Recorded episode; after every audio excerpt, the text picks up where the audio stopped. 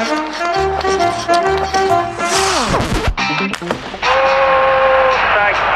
моментов больше не будет. Не будет. Хоккейный период.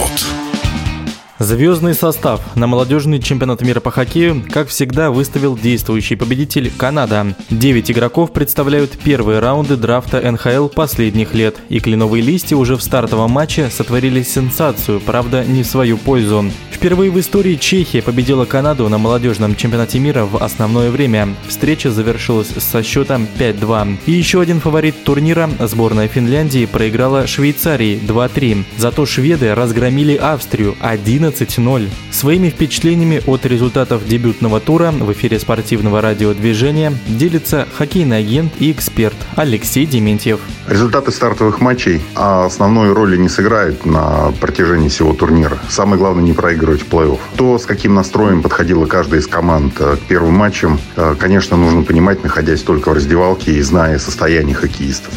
Их функциональное состояние, моральное состояние, те трудности с перелетами, с которыми были связаны с проездом к месту проведения чемпионата. Поэтому э, нюансов, которые влияют на результат первых матчей, очень много. Но, тем не менее, самое главное — не проигрывать в следующей стадии, это когда будут игры на вылет. Как финская, так и канадская команда — это достаточно сильные дружины, которые будут бороться за медали. И мы это еще увидим в следующих стадиях розыгрышей.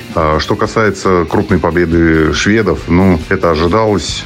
Конечно, сложно такие игры смотреть, и интереса к ним мало. Но, тем не менее, на это пошли руководители и и ха эф для того, чтобы э, исключить сборную России из этого первенства.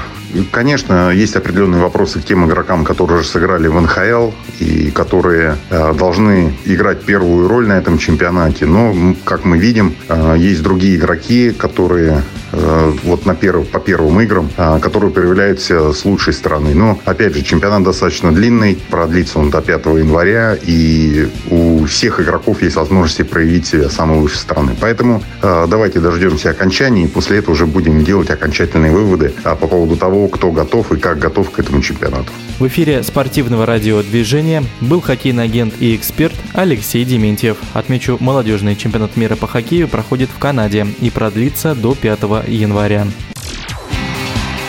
Хоккейный период.